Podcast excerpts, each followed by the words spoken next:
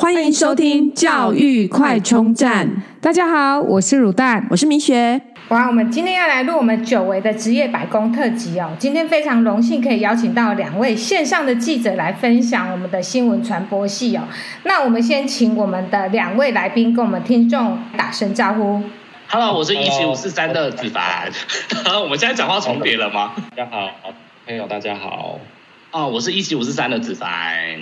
哇，我给我们呢、就是在大概是二零二零十月开始收听那个一起五四三哦。其实我们真的很感谢你陪伴了我们两年，整整真是漫长的一个一段的时间，你知道吗？因为只要我们在中部非常的可怕，然后而且我们的讯息，我觉得其实新闻的讯息都没有像你们给我们的这么多。这么直接，然后你知道我最喜欢听你们聊什么单元吗？聊什么？聊阿中八卦，而且你们很过分，每次都只有刷到毛，然后就结束，真的很专业，完全是专业的记者人，什么都没有讲，然后只有烧到一下，没有来开玩笑，当然是哈赖精选跟疫情追击啦。嗯哼，就是。那时候就是大家都很喜欢听那些小八卦，就是很常在节目里面就是讲到这些东西，然后大家就会很有兴趣。没错，我也就是那个很有兴趣的听众。很有兴趣，阿庄部长的歌单可能是哪一些？这样歌单吗？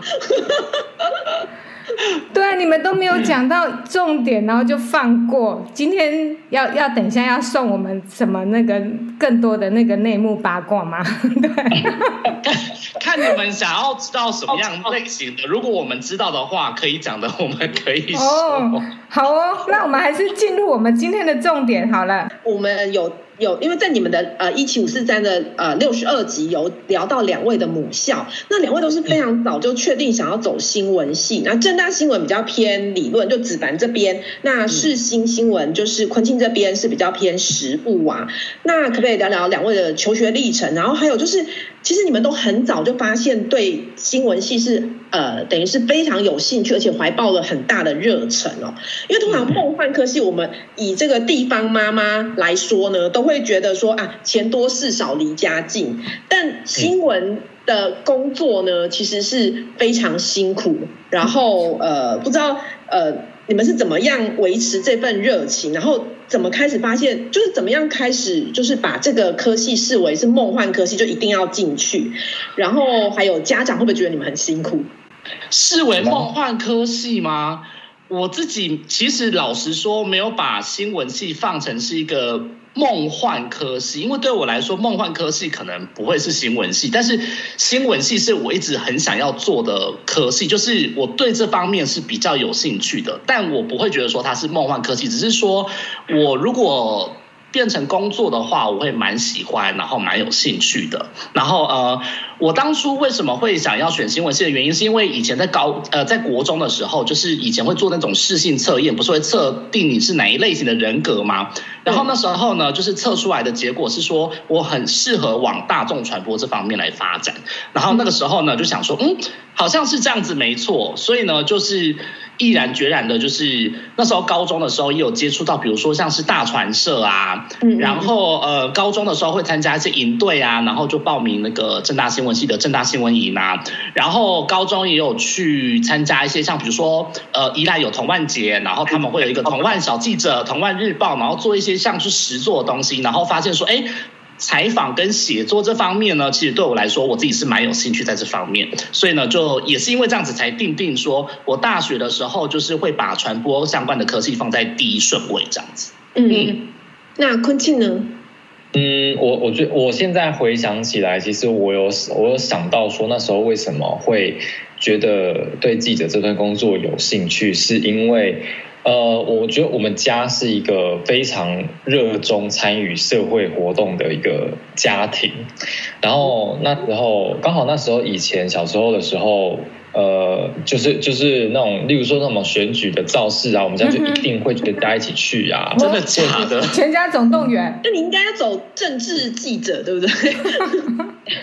也不也不一定，但是那时候我记得那时候应该就是刚好全台在。红衫军的年代，嗯，刚好我我们家的呃立场就是比较就是偏这边，所以呢那时候就有一起去。然后我记得很多很多在现场的时候，就会看到很多的那个媒体记者在现场，就是一边采访啊，然后一边还要现场连线啊什么的。然后我反而都把目光聚焦在他们那边，然后我就觉得说，嗯，在在这个现场，然后你要把现场的东西，然后很有条理的，然后很有。逻辑的，在短时间内，然后在镜头前面，你要你又要不害怕镜头去讲出来，我觉得我那时候看起来，我会觉得说，哎，好，很厉害，然后很酷，很向往这份工作，对。然后呢，所以那时候就觉得说，好像自己也蛮喜欢去一些像这样子跟新闻事件有关的一些地方，所以那时候高中就。刚好就参加，像子凡也有提到，就是说大传社。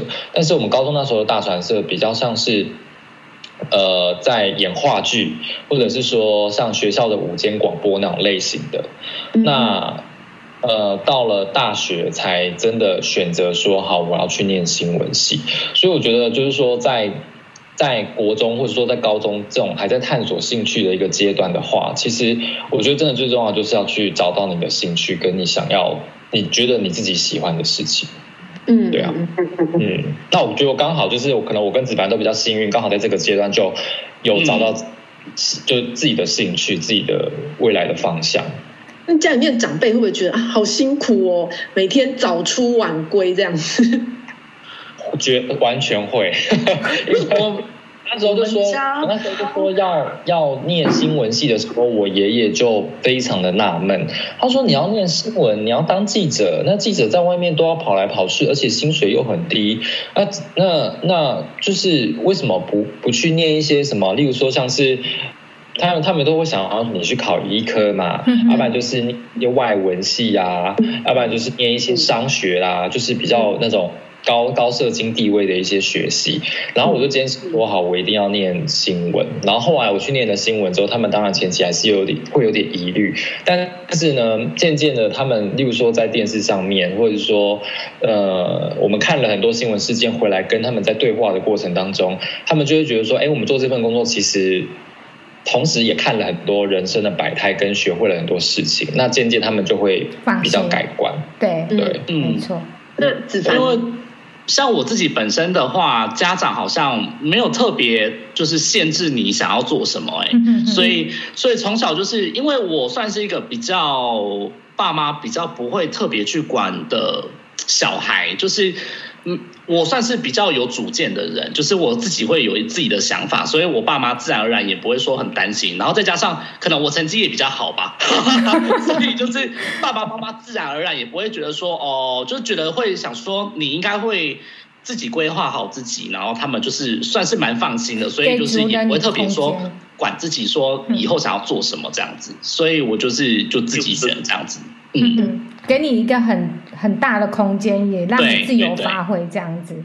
对。哎，那我们知道的新闻系哦，出路是不是就只有媒体工作啊？像记者、主播啊？那你们其他有没有说，就是还可以给其他的高中生参考？说，哎，其他的同学有没有做其他的行业这样子？嗯。嗯，像我的同我的同一届的同学，其实真的在当记者的用。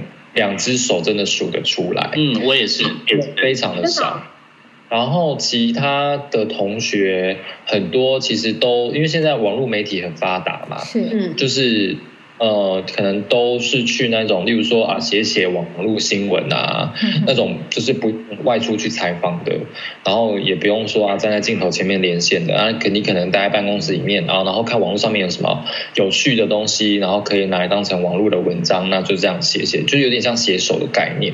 然后还有一大部分很多的人是选择去当空服员。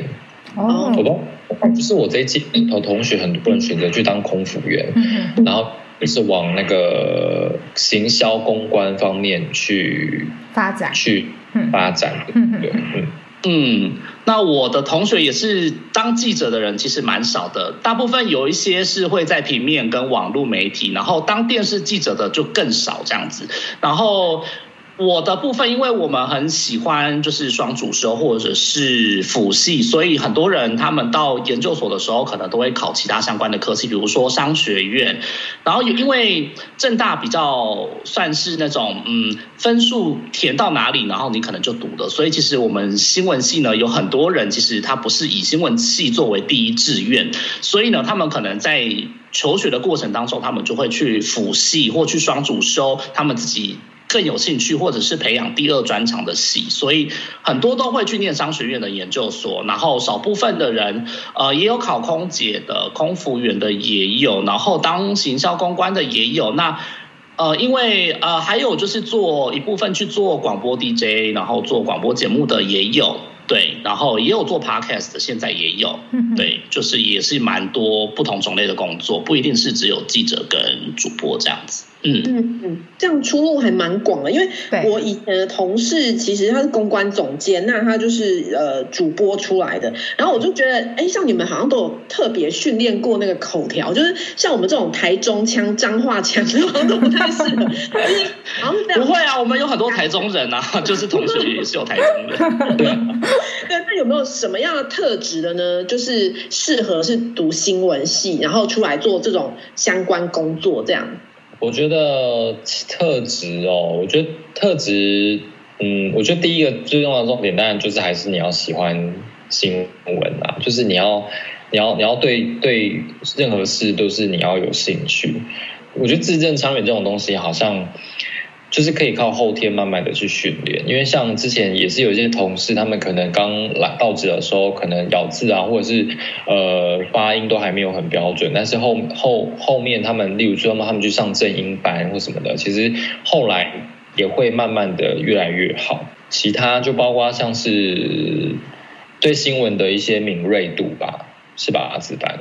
嗯，我觉得是，呃，你要不害怕跟陌生人接触，然后你要，呃，因为我们会接触很多不同领域的东西，所以你可能对于很多你没有接触过的事物，你有好奇心，然后你会很喜欢接触不一样的领域的人事物，然后同时间你又嗯。作文能力蛮好的，文笔呀、啊，或者是说讲话的方式，然后如果你也是一个很会说故事、很喜欢跟人家分享东西的人，我觉得这部分的特质就蛮适合做大众传播相关的工作。嗯嗯，那听完适合读新闻系的人，那有没有什么人千万不要来读新闻系？然后 就像你们同事很讨厌，把他讲出来，他的特质不适合。对。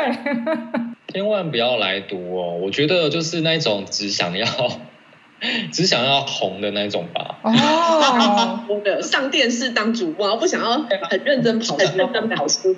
对，我觉得你真你真的没有想要认真跑新闻，或者你只想要红的那种，想要当网红啊，或者是说只是想要干嘛的那种，就是我觉得可以不用来。现在网红那么发达，要当主播呢，对不对？好，对。嗯，我觉得有一些人他可能会觉得说，哎，读新闻系好像就一定要当上什么知名的主播啊，还是什么，就是要抛头露面的啊什么的。就是如果呃，对于新闻系他的想象，如果只是一个很单一、很片面的呃形象的这种想法的人的话，那嗯，他可能也会做不久。那我就觉得说，那如果你对这方面如果真的没有兴趣的话，那就真的是。可以考虑其他方面的工作，这样子真的需要很大的热忱才能支撑，哦、对不对？哦，算是。这个工作，这工作就是就是很很辛苦，但就是靠热忱在支撑。我觉得是这样子。嗯，最近的节你们的节目一七五四这样有聊到一些转换呃跑道的一些问题呀、啊，那。呃，之前你们有提到说，哎，会不会后悔念新闻系？现在两位的答案都是不后悔。那我们呃可以问一下说，说两位有没有想象过十年后，呃，你们的生活就是想要，就是未来十年后可能是什么样子的呃生活这样子？呃，十年后哦，十年后的话是，其实就是没有。不后悔，不会后悔念新闻，但是就是觉得，呃，会怀疑说，哎，记者这份职业到底可以做多久？因为，因为就是像现在，其实看电视的人也没有那么多，然后。呃，大家都看网络新闻比较多，然后或者是说啊，手机 app 这样看一看，所以真的你在看电视新闻的人，其实说真的，其实就是那种可能吃饱饭会打开电视的那种长辈啊，或者是说还是说在餐厅啊，或者什么这嗯，就是一些等这这一些等等，所以就是到底自己还可以做这个记者做多久，其实。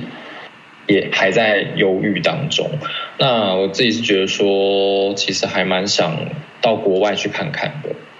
那对，还觉得说还是有一些其他，例如说出国留学啊，或者是说做做其他工作、创业等等。你十年后吗？十年后还要出国念书吗？你是要念博士是不是？十 你十年呢、欸？你十年没有啦，我是说十年都要四十岁了。哎呦，你不要你不要说这十年后嘛，就是说接下来这 这这十年的过程当中，我们、哦、对啊，那当然以后出国或干嘛也是有想过，对啊，自班、嗯。那我自己是，其实我以前在念大学的时候，我的确是有想象过我十年后的生活会是什么样子。那基本上跟我现在目前的状态算是蛮符合的，因为。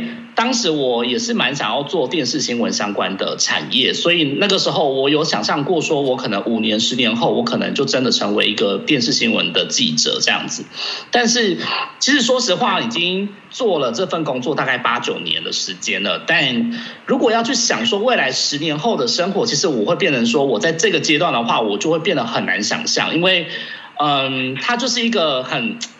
很尴尬的一个时间点，因为就是你刚过三十岁没多久，然后你现在呢也不一定说，哎，这个时间点有可能有一些呃同事可能开始准备要接一些主管职了，可是主管这个职务，如果你不是一个很想要做的事情的话，那。我就会觉得说，这好像也不是我十年后会产生、会会会会做的样子，所以，嗯，我觉得我十年后可能，嗯，如果是我的话，我会希望我自己可能是一个公司的发言人，或者是公司里面关于公共公关行销相关的可能主管，或者是说，嗯，就是比如说，呃，或者是我可能也会持续在 Podcast 界。就是可能做个制作人，或者是说持持续在做主持节目，这也是也有可能的。或者是说，因为现在医疗相关的，嗯，记者也有可能会去药厂，或是去就是跟医药行销有关系的呃公司来去做工作。所以我觉得这可能是我十年后以以后会有的样子，这样子。嗯，哎，也真的蛮多元的。嗯嗯，哎，其实我们刚刚有聊到说，对，现在目前的那种看电视的习惯，的确是真的是在改变。然后我们也会常常聊到说，未来即将会消失的行业。那我想，这种新闻传播学系应该是属于会跟着科技的发展快速转型的行业。那不知道说，你们对于未来 AI 的时代哦，你觉得你们的工作会被机器人取代吗？机器，嗯，用那个 Siri 来报新闻。我 我全那，我觉得不全然，是因为其实现在很多、嗯、很多新闻的内容是需要用观察的去把它发掘出来。对，那我呃，在于 AI 跟机器人目前还没有情感跟感知的一个状态下，应该这个部分他们是没有办法取代的。那而且加上很多很多东西，其实你要去跟。呃，那些受访者，不管是官员也好，或者是说其他一些其他的受访者也好，你是要去跟他们用对话的方式，或者是说你要长期跟他们经营跟他之间的关系，是要办法去呃产生出一条新闻出来。对，那我觉得这部分应该是暂时不会被取代了。嗯，对，是吧？可能。嗯，呃。